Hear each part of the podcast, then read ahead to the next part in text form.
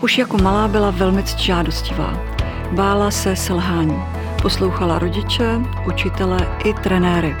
Toužila po uznání a pochvale, které se jí nedostávalo. Vyhrála mistrovství světa v aerobiku a víceméně přes noc se stala slavnou sportovní celebritou. Tíha odpovědností ale po letech dohnala a Olga Šípková skončila v Bohnické léčebně. Posloucháte další díl ze série Palivo pro život a duši. Po vzoru rodičů se usilovně věnovala gymnastice. Doslova dřela jako kůň. Nepatřila k oblíbeným a zažila si šikanu. Srovnávala se. Nakolik nás ovlivňují rodinné vzorce, proč toužíme po úspěchu a kde najít kýžené štěstí a radost ze života?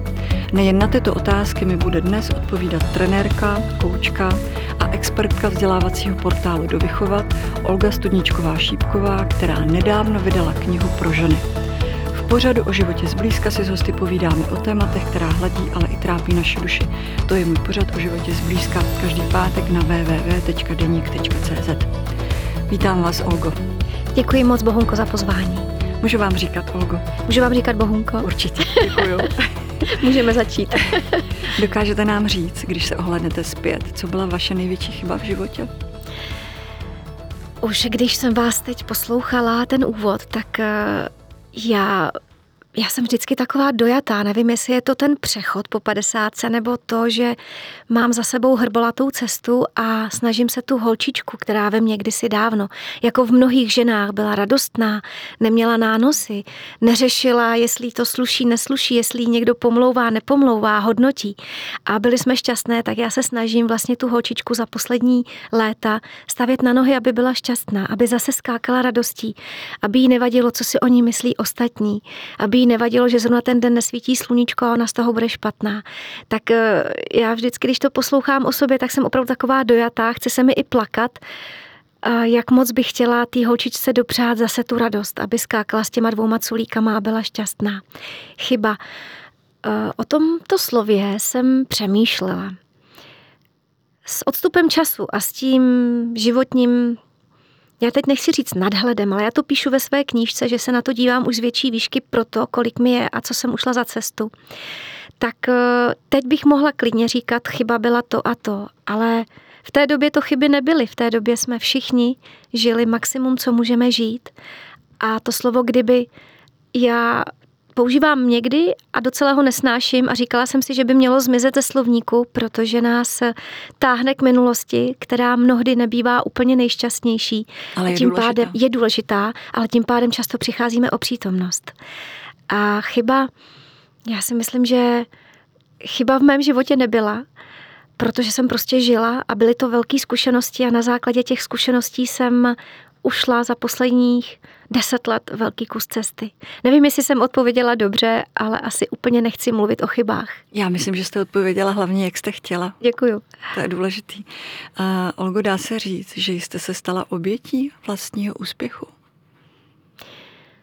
Té dokonalosti, hmm, kterou jste tady to... popsala jako ta holčička. Ano, je to silné žila. slovo. Je to silné slovo a slovo oběť v mém životě hraje poměrně značnou roli a vidím to i u žen, s kterými pracuji, že ta oběť je pro nás eh, i zároveň určitý obraný mechanismus. Schoulit se, sama sebe tak nějak pochovat v té oběti, ale že jsem se stala obětí Možná ano, každý jsme, když to vlastně převedu, tak každý jsme obětí svého příběhu, dalo by se to tak říct. Ačkoliv, jak znova říkám, oběť mi v tuto chvíli přijde jako velmi silné slovo. Eh, abych o tom mohla povědět, tak se pokusím být krátká a pokud budu větvit, tak mě prosím zastavte, protože já toho mám v hlavě za poslední léta tolik, že kolikrát povídám strašně dlouho, tak nechci, nechci nudit. Nicméně můj příběh byl, eh, tak jak píšu v knížce, o dívce, která dělala moderní gymnastiku a byla jsem pro tento sport eh, nemožná, tlustá, neohebná, a bylo mi to podsouváno téměř každým tréninkem, protože tam jsou ty normy úplně jinde. Jsou, je to nádherný sport, ale ty normy jsou velmi nepřirozené. A já už jsem od svých 11 let, kdy jsem vnikla pomalinku do puberty, byla nepřijata. Nepřijata ženami, nepřijata svým okolím, protože jsem se prostě nehodila. Eh, a tím jsem si vlastně vytvořila v sobě velmi nízké, nízkou dávku sebevědomí. Nevěřila jsem si. A na základě toho, té malé utlačované nepřijaté holky, jsem vlítla v dospělosti do života a do nového sportu, který jsem začala dělat z obrovské lásky ke sportu. Já jsem vůbec na začátku své v uvozovkách kariéry vrcholové sportovkyně v oblasti sportovního aerobiku nepřemýšlela o tom, že budu mistrní světa.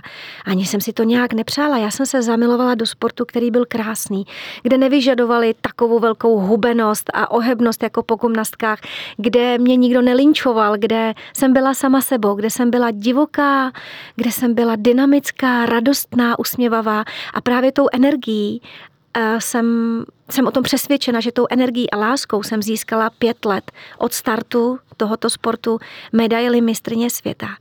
Nicméně ta medaile mistrně světa to bylo nádherné období pět let a pak ta oběť se začala objevovat, protože jsem byla velmi výhodná pro eh, své okolí v tom smyslu, že jsem byla úspěšná, známá, eh, radostná, rozdávala jsem ženám eh, tu energii, viděli ve mně naději, že se žena může smát a že jí může být dobře, když bude cvičit. Na to už mám teď taky jiný názor, ale nebudu větvit. A já jsem v dětství si, od dětství jsem si nevěřila. A tam právě, Olgo, chci nasměřovat ano. naši začínající diskuzi. Já bych ano. ráda, než skočíme, nebo než půjdeme na ten vrchol k té slávě, ráda bych se zastavila právě na tom úplném začátku, protože, nebo to je dětství, v tom dětství, vy jste totiž nedávno vydala uh-huh. knihu, kterou jsem už proklamovala v úvodu, knihu pro ženy. A v té píšete a radíte, jak v té či oné situaci reagovat a mít radost ze života. A hned v úvodní kapitole, co nás v životě nejvíc ovlivnilo, zdůrazňujete právě to dětství. Které okamžiky podle vás byly nejzásadnější a ovlivnily váš následný život? Já už o této knížce jsem několikrát se zmínila, takže děkuji, že to opakujete, aby posluchači se orientovali, o čem povídáme. Ano, je to nová moje první kniha, kniha pro ženy, kterou jsme napsali s mým manželem. Um, dětství nás velmi ovlivňuje a já, jak říkám znova, protože pracuji v projektu Dovychovat a jako coach se ženami, tak vidím, že to dětství je nesmírně důležité v tom, jak nás nasměruje, jak nasměruje naše přemýšlení, naše prožívání, naše jednání. A já jsem této kapitole Minulost, která nás ovlivňuje, věnovala asi 40 stránek a musela jsem se krotit. Musela jsem se zastavit, říkala jsem si, to není knížka o minulosti, to je knížka pro ženy, kde minulost je jedna součástí toho, co nás může tížit.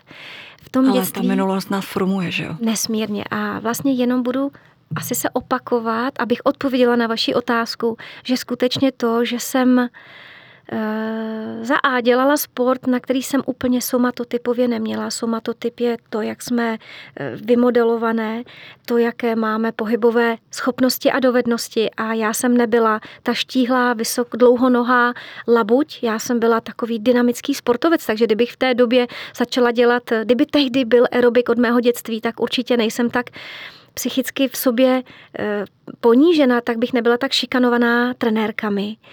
A ehm, proč jste teda dělala tu gymnastiku? To je velmi zajímavá otázka. Víte, že já jsem si ji pokládala tolikrát. Já si myslím, že teď směřujete i k, dobré, k té odpovědi ke mně a já za to děkuji. Um, Mí rodiče byli gymnasté a já jsem to brala asi jako přirozenou cestu, abych nesla to žezlo dál, ale já jsem na sebe netlačila ve smyslu, už to nechci dělat, musím to dělat, protože to dělají rodiče. Já jsem měla v té době sen ten sen se mi stal takovou mantrou do života, která mě trápí možná dodnes. A to bylo být tak krásná a štíhlá jako ty gymnastky, které jsou úspěšné. A já jsem si vytvořila, a píšu to ve své knížce, eh, takovou, takové negativní zaklínadlo, když nezhubneš, nebudeš přijata. A já vlastně celoživotně jsem si hlídala, abych nikdy nepřibrala, abych neměla půl kilo navíc, protože by mě nepřijímali. Cítila jsem, že kdyby se to stalo, že jsem v háji. A já jsem si tohle do té hlavy dostala v tom dětství. To mě asi strašně ovlivnilo asi na celý život. I do té míry, že teď řeknu takový těžký případ, který se mi stal, ale neříkám to proto, abych povídala o těžkých případech, ale abych ukázala to, co se v hloubce, mé hloubce může skrývat a to, co si můžeme v hloubce nacházet a může nás to nevědomně ovlivňovat skutečně celý život. Já jsem před rokem a půl zažila ve svých 53 letech mrtvici. Cvičila jsem svoji asi dvoutisícátou, možná miliontou hodinu a odvezli mě do nemocnice, že s tím, že zjistili, že mám masivní krvácení do mozku a když to všechno pominulo, já jsem se vrátila bez ztráty ničeho, já mluvím, cvičím, koordinuji, mám jenom trošičku problém s krátkodobou pamětí, to je všechno, co mi, co mi zůstalo po té opravdu špatné události, tak já jsem byla zastavena. Já jsem půl roku necvičila, a tam jsem si strašně sáhla na dno a zjistila jsem, jak to, co to cvičení pro mě v životě eh, znamená. Ale já jsem mám to tak hloubce v sobě, že se musím hýbat a že nesmím přibrat.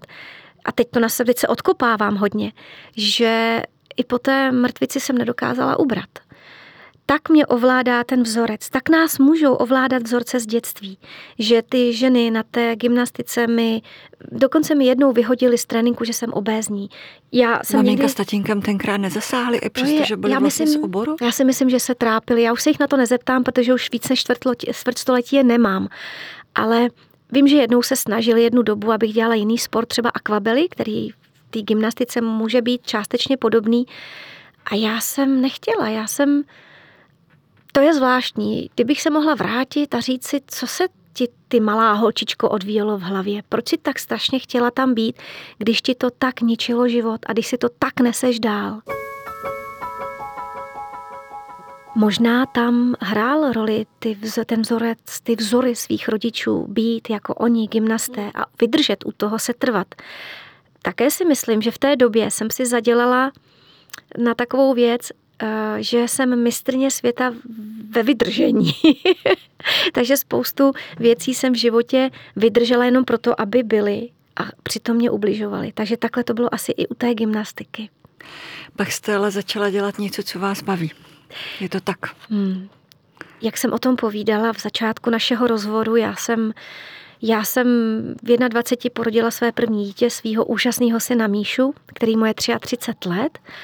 A byla jsem doma na mateřské jenom jeden rok, protože jsem studovala vysokou školu, tak jsem na rok přerušila a tehdy, psal se rok 90-91, byly první takový v televizi mm, hudební kanály, jako bylo MTV. Já, to, já jsem to úplně žrala.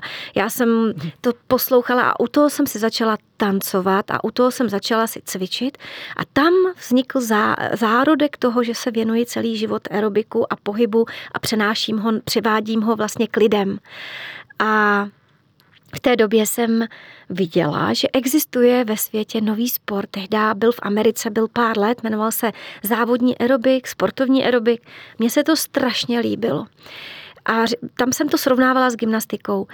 Nebylo tam žádné náčiní, nic vám nemohlo spadnout na hlavu. Ti lidé byli vyzrálí, byli veselí, nebyli tak hubení.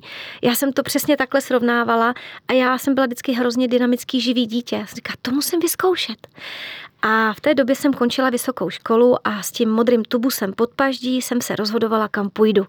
A buď jsem mohla jít učit tehdy už na soukromé gymnázium, Eh, já jsem vystudovala jako učitelka tělesné výchovy a biologie, a nebo mě tehdy už oslouvali, aby začala dělat v nějakém fitku. A mně to přišlo něco tajemného, nového, plného e, tajemství a něco vyzkoušet. Tak jsem zaklepala na dveře jednoho fitka, malinkatého ve Vršovicích, tam jsem začala pracovat, ale neuměla jsem vůbec přecvičovat. To se tehdy na fakultě tělesné výchovy a sportu neučilo. A já jsem začala uklízet to fitko, pracovat na baru, eh, masírovat, abych se nějak uživila a jsem tam jsem chodila na hodiny nějakých cvičitelek a doma jsem to opakovala a za půl roku už jsem vedla své hodiny a z mých prvních hodin eh, odešli i lidé. Dokonce jsem zažila, že lidé opouštěli mou lekci, že se jim to nelíbilo. Mě to vůbec neponořilo do nějaký negativní sféry, prostě jsem jela dál. Já jsem z toho měla strašně velkou radost. No a každé poledne jsem zavřela fitko a začala jsem si trénovat ten nový sport, sportovní aerobik. Já jsem si natrénovala sestavu, koupila jsem si nějaký trikot, nějaký boty na běhání, vůbec ne na cvičení a přišel prosinec 1993 a já jsem si zbalila tašku, nikdo o tom nevěděl a já jsem vyrazila na první oficiální mistrovství České republiky ve sportovním aerobiku. Teď jsem tam přišla, tam bylo mnoho lidí, tam byla česká televize, já jsem to vůbec netušila. Já jsem zacvičila a já jsem to vyhrála. jako neznámá holka jsem to vyhrála. Tehdy už tam byly cvičitelky, které byly známé, mě nikdo neznal. Chodili na mě se koukat, kdo seš, odkud seš. A já, no víte, já jsem z jednoho studia ve Vršovicích, jmenuji se Olga Šípková. A tehdy můj bývalý manžel, který byl sportovní gymnasta, se na mě druhý den šel podívat a říkal, no, tohle se mi nelíbí, ale kdybys to chtěla dělat na úrovni, já ti vytvořím trénink a můžeme to zkusit. Za čtyři měsíce jsem stála na mistrovství světa v Las Vegas, byla jsem desátá z 33, za pět let jsem stála v Austrálii na na bedně, měla jsem na krku tu nejtěžší medaili, která může být a to jsem ani nevěděla, jak ta medaile bude pro mě následující léta těžká. A to je ta oběť pak přicházelo to, že jak jsem si nevěřila, jak jsem si říkala, všude musím být perfektní, všude musím být mistrně světa, tak jsem dost dobře byla byla jsem dobře zneužitelná pro různé lidi, abych, a já jsem neuměla se vymezit, já jsem se bála, já jsem nechtěla ztratit to výsostné postavení, že někomu řeknu, že se mi něco nelíbí, že to nechci dělat, to mě pak nebudou mít rádi a v tomhle jsem žila.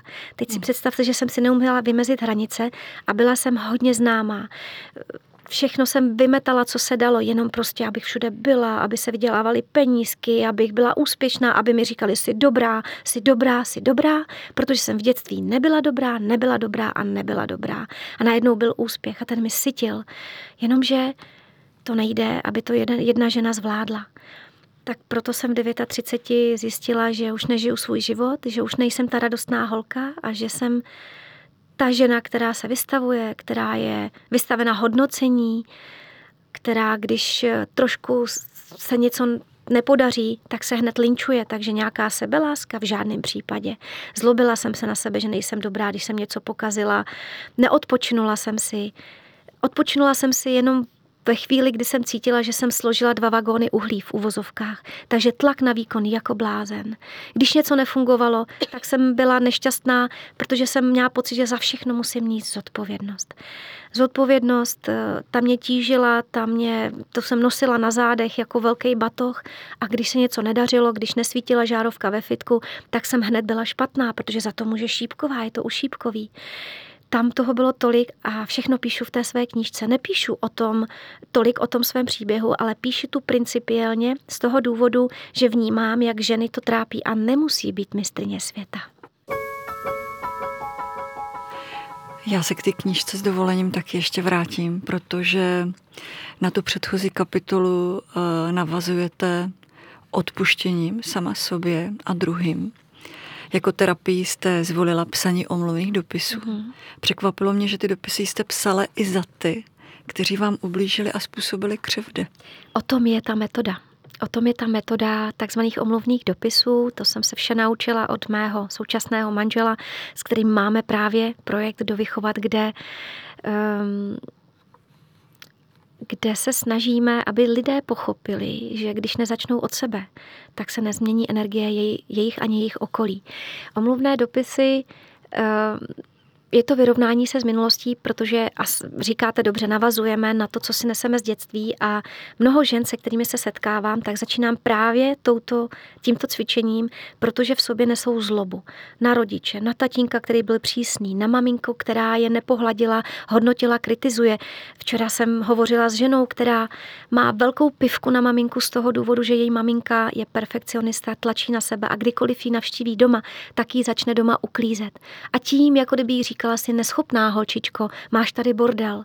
A ta holčička, ta žena, která mě oslovila, se tím nesmírně trápí, protože to nechce zažívat. Uh, takže nejdřív jsem jí učila, aby pustila zlobu na maminku, protože ani ta maminka, i ta maminka jednou byla malá holčička, která se učila vzorce od svých rodičů. I ta maminka její zažila od své maminky nějaký tlak sama na sebe, aby bylo všechno perfektní.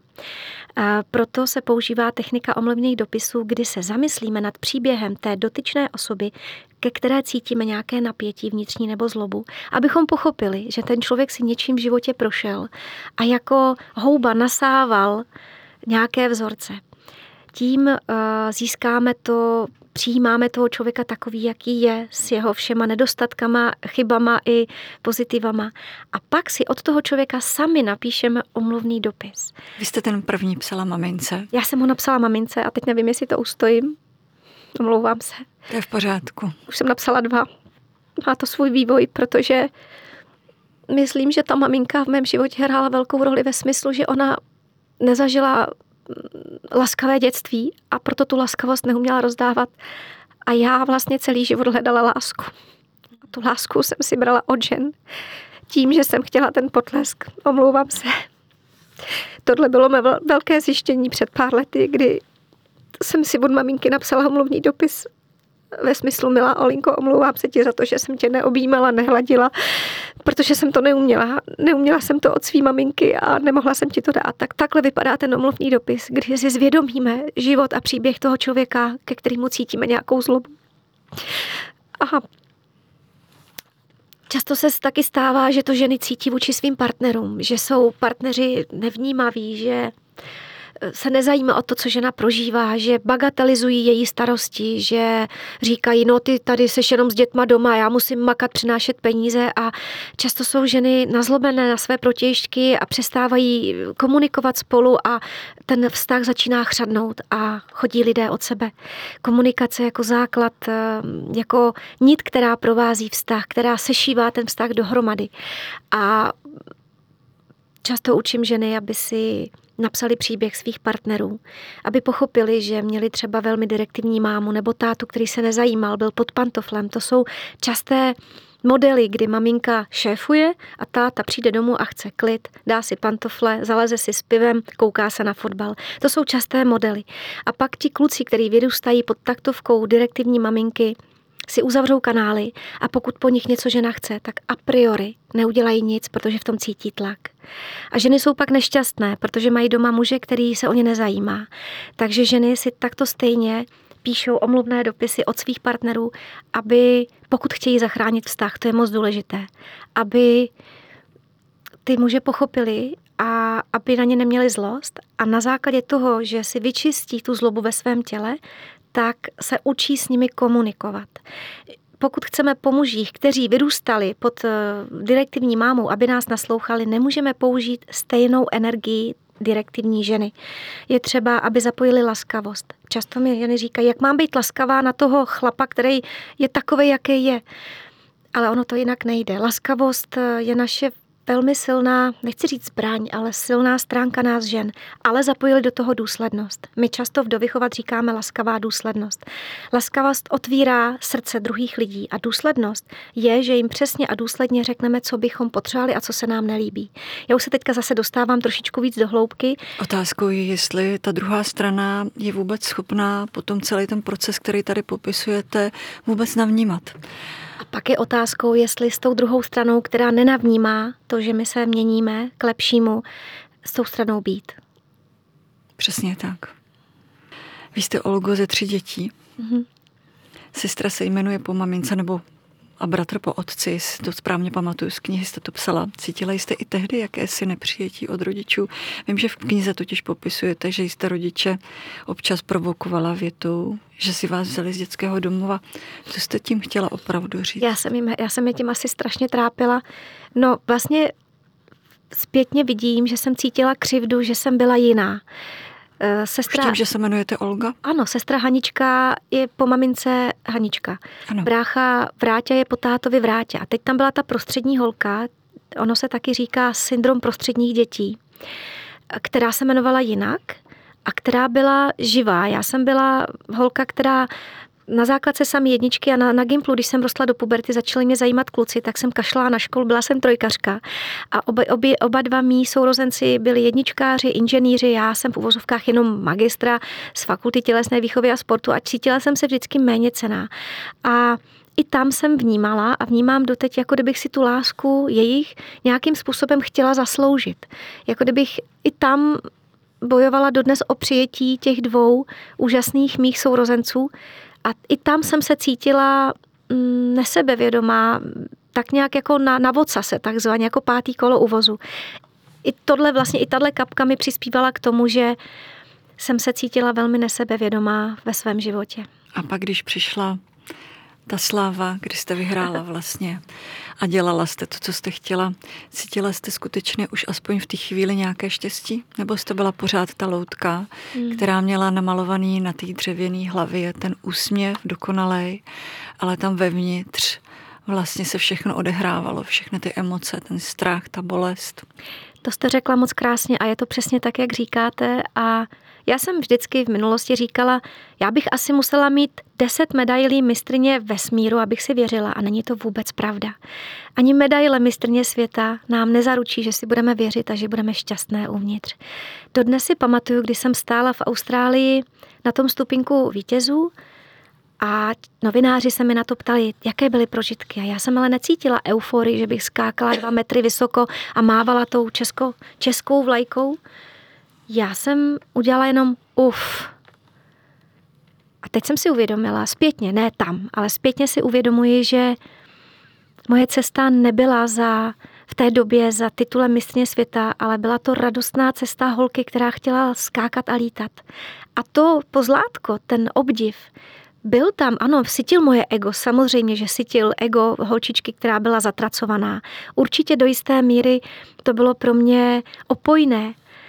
Akorát s tou výbavou vnitřní, kterou jsem měla, mi to pak začalo ubližovat, protože kamkoliv jsem vešla, tak jsem měla pocit, že mě všichni pozorují a hodnotí. A protože já se hodnotila špatně, tak jsem si namlouvala, že mě musí všichni hodnotit špatně.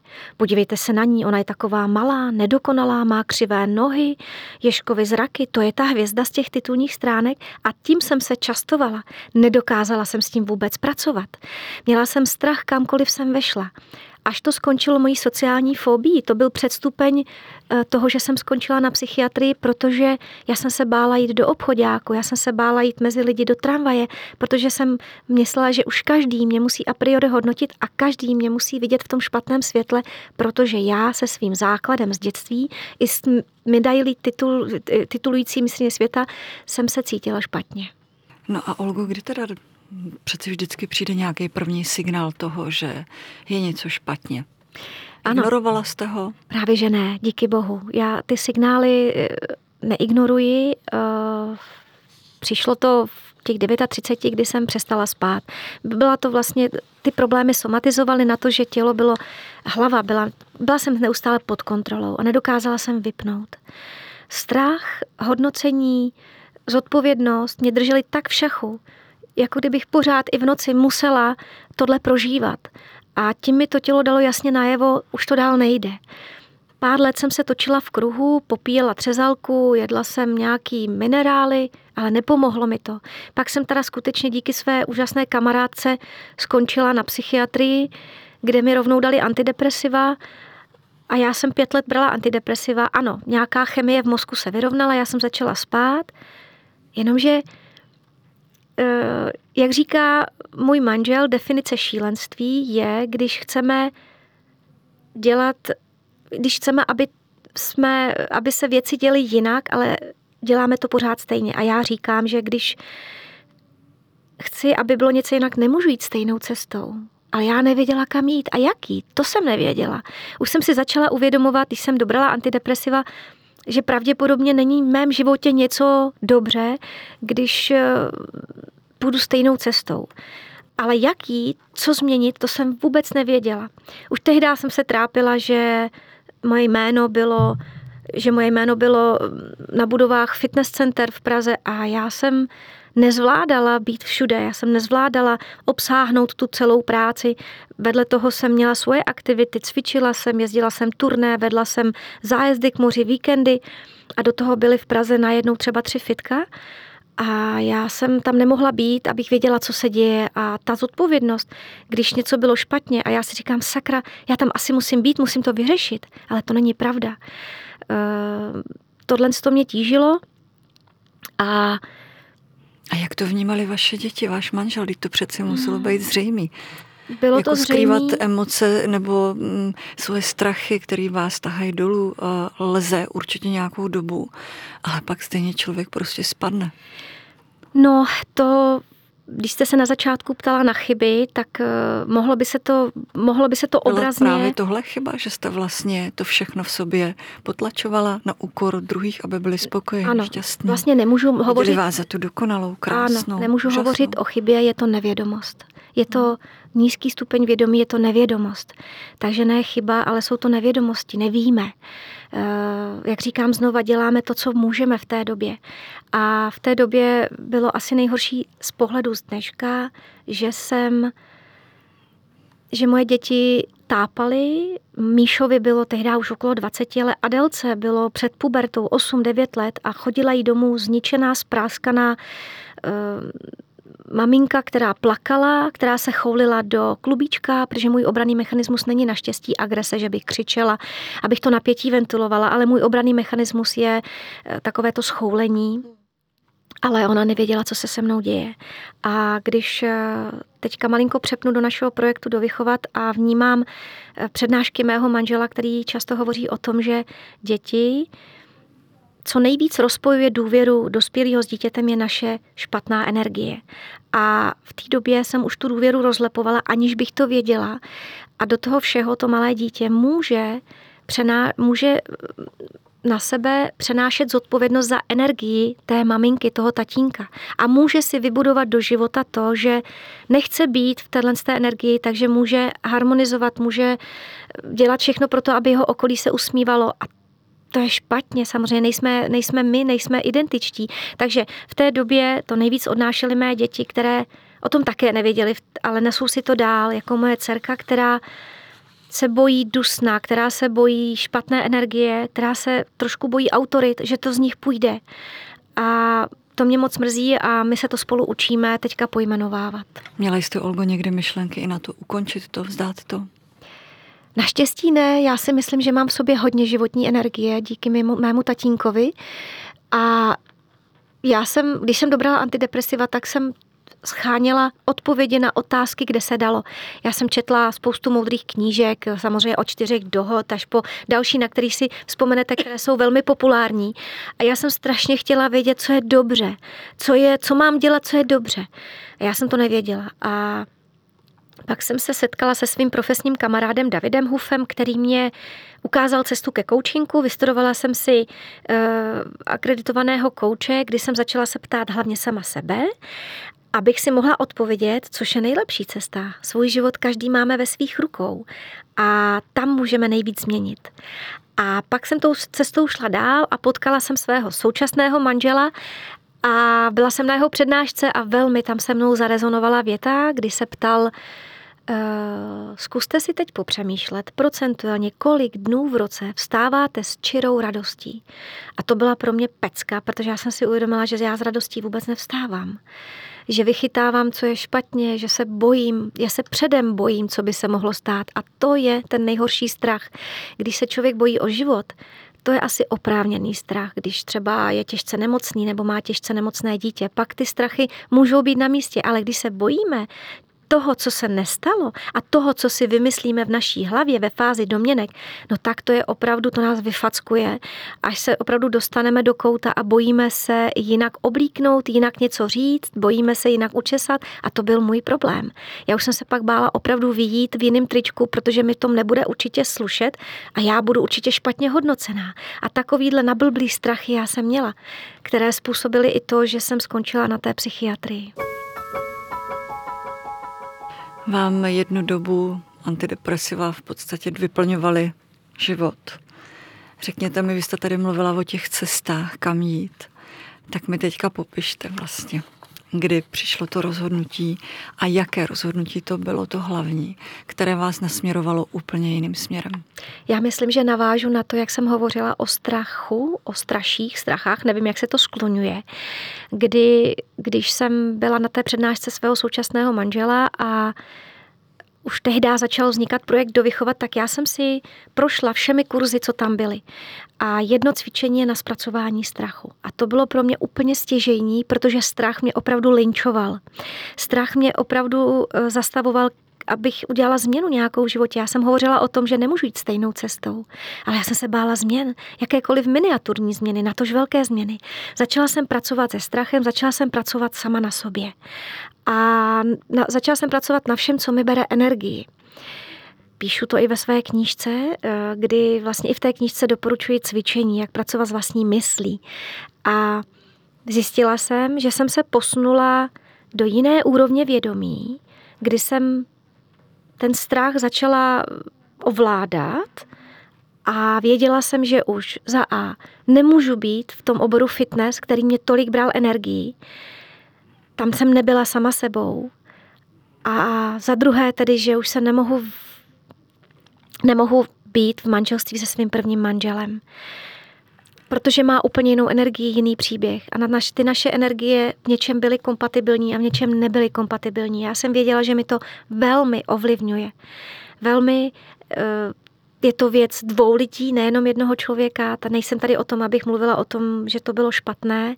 Máme krásné děti, ale tam jsem si uvědomila, že musím udělat tyto dvě změny, že ty mě stahovaly někam jinam. Od sebe. Napsala jste někdy manželovi dopis, omluvný dopis? Já ho mám napsaný možná mu ho předám. Um, to a je taky cesta. Si, kolik jste takových dopisů třeba napsala? Já jsem napsala si sama omluvný dopis od maminky, napsala jsem omluvný dopis ženám. To je hrozně zajímavý moment. Obecně ženám za to, že jsem vynikala, za to, že jsem stála nad ženami na pódiích, za to, že jsem byla vynášená. Byla jsem na titulních stránkách, protože mě trápilo pomlouvání, hodnocení, závist jiných žen. Ono se to nabízí, ta doba je těžká a když jedna žena vynikne, tak eh, se to, tak se to nabízí prostě, no když se podívej, jaká je hrozná, protože najednou má výsostné postavení, je obdivovaná a my ženy chceme být obdivované a pochválené. A já jsem toho obdivu měla hodně. A já jsem se bála žen. Ehm, bylo mi to nepříjemné, protože jsem byla hodnocená, byla jsem pomlouvaná. A já jsem jim napsala omluvný dopis, že se jim omlouvám, omlouvám za to, že jsem se z čiré radosti stala známou, slavnou, tak to byl další a musím říct, že Napsala se svým... Jste nějaký dopis i svým dětem? Napsala jsem dopis svým dětem. Tam se jim... Odpověděli vám? Neodpověděli, já jsem jim napsala, že nepotřebuju odpověď, mhm. protože uh-huh. Děti nepracovali na sobě, neměli tu touhu a já jsem je nechtěla zahnat do kouta, aby mi museli psát, maminko, my tě milujeme, my tě berem. Vůbec jsem nechtěla tohle, vím, že mě milují a nechtěla jsem je do toho tlačit. Takže jsem jim napsala, děti, já vám to posílám, ale nemusíte mi vůbec odpovídat.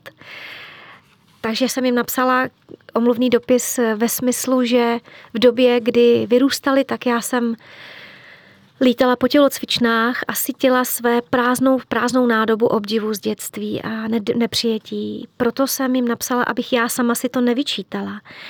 Eh, a to chci ještě říct, že jsem napsala už dva omluvné dopisy sama sobě. A to je velká terapie. Cítíte úlevu? Cítím. Abych tý holce, kterou nosím v sobě, holčičce, abych jí nevyčítala, že dělala něco v minulosti blbě, tak jsem jí napsala omluvný dopis, aby se netrápila, aby si to nenesla dál, aby si nenesla výčitky, že se nevěnovala tak dětem, jak by mohla, že s nimi nebyla doma, že, že prostě byla v tělocvičně a věnovala se ženám, protože jsem chtěla hrozně ženám ukázat, že nejsem tak špatná, jak o mě říkali celé dětství. A kruh se uzavírá, je to úplně jednoduchý. A pak ještě chci říct k omluvným dopisům. Je to technika, kterou používáme my se současným manželem, kdy vznikne třecí plocha a může se zdát, že jeden nechápe druhého, spíš já nechápu jeho, že on opravdu je velmi sečtělý a chytrý člověk, takže vždy mě chápe, ale velmi mi dobře nastavuje hranice. A já jsem pak z toho taková rozčilená, že nejsem přece špatná, tak pak mi, pak si můj současný muž ode mě napíše omluvný dopis a já se napíšu od něj. A tím my vlastně jakoby snažíme se pochopit toho, druhé, toho druhého, proč jedná tak, jak jedná. Mě taky nádchl, máme doporučený dialog sám ze sebou, ano. o kterém v kníže píšete, že si dáte dvě židle, nebo respektive dala, já jsem to vyzkoušela, jsem to na chvíli, chvíli mi to přišlo takové jako směšné, musím aha, říct. Aha. A pak jsem místo na židli seděla na zemi ano. a hodně jsem brečela. Ano, říct. ano. Dlouho. Utěšovala jsem se a musím říct, že to byla velmi zajímavá zkušenost. Jako nepřečíst si vaši knížku nenapadla by mi nic takového. Je to cvičení, které já úplně miluji a v podstatě někdy jsem na něm až závislá. Píšu ho ve své knížce, je to na sebe podporu určitě. A znova to vychází z toho, že je ideální, super, když zjistíme, že máme zodpovědnost za svůj život ve svých rukou. Proto můžeme a jediný, s kterým můžeme nejvíc pohnout, jsme my. My nepohneme ze sousedem, který nás štve, s manželem, který nás lobí, s tchýní, která nás pořád pomlouvá. My pohneme jenom sami ze sebou. A to je základní pravidlo. Eh, na základě toho my můžeme pracovat a je tam popsáno cvičení dvě židle. A já také říkám dva stromy, protože chodím do přírody. Eh, měla jsem skupinku žen, které jsem půl roku koučovala. Měli jsme takovou jakoby uzavřenou skupinku, kde jsme pracovali a posouvali se. A to byly situace, dva hrnce, když u plotny vás chytne najednou nějaká prostě sebe tíseň, tak jeden hrnec, druhý hrnec. Hned popíšu proč, nebo dvě strany postele, dvě umyvadla. Proč jsou ty dvě místa? Protože na jedné straně si postěžujeme, co nás trápí, pak si přesedneme na druhé místo, které je podporující. A z toho druhého místa směrem k tomu prvnímu místu se začneme laskavě podporovat, jako kdyby tam seděl vaše malé já, ta holčička, která, která prostě ztrácí radost hodnocením, kritizováním, známkou opakováním v tom životě, která ještě v těch pěti letech dělala kraviny, ale v šesti letech už seděla na židli a poslouchala, že není dostatečná, že má trojku z matiky a podobně. A rodiče se pak na ní zlobili. Takže buď tu holku, anebo když tam vidíme kamarádku, teď my dokážeme podporovat kamarádky, tak stejně můžeme podporovat sami sebe. A když tohle cvičení provádíte v nějakém těžkém období životním každý den, třeba dva měsíce, tak se pak fakt dějou divy. Já kdybych se nepodporovala, tak neudělám ty velké změny ve svém životě, kdybych spolu nevedla dialog sama se sebou. Musím říct, že když jsem vaši knihu četla, já jsem vám to psala i v SMS zprávě, že jsem se opravdu v mnohem, mnohem našla. A jen jsem si vlastně uvědomila, že nejsem ta mistrně ano. světa. Ano, a vůbec nemusíte být. A tím chci dát nějaké takové poselství ženám, že eh, žádný výkon, žádný um, žádné dotování radosti z vnějšího světa, od drahého auta, drahý chaty, eh, drahýho baráku, drahý dovolené nám nezaručí to trvalé a pevné radost a štěstí v našem nitru. A ani ta medaile. A nemusíte ji bohunko mít vůbec. Říká Olga Studničková Šípková. Moc si vážím toho, že jste přišla k nám eh, do pořadu o životě zblízka a přeji vám mnoho, mnoho radosti a síly do života a krásné dny, krásné léto, milí posluchači a pokud máte tip na zajímavé téma nebo příběh, můžete mi napsat na e-mail bohumila.ciháková zavináčdeník.cz Od mikrofonu vás zdraví Bohumila Čiháková a moje dnešní hostka Olga Šípková. Děkuji moc krát. Já moc krát děkuji za pozvání.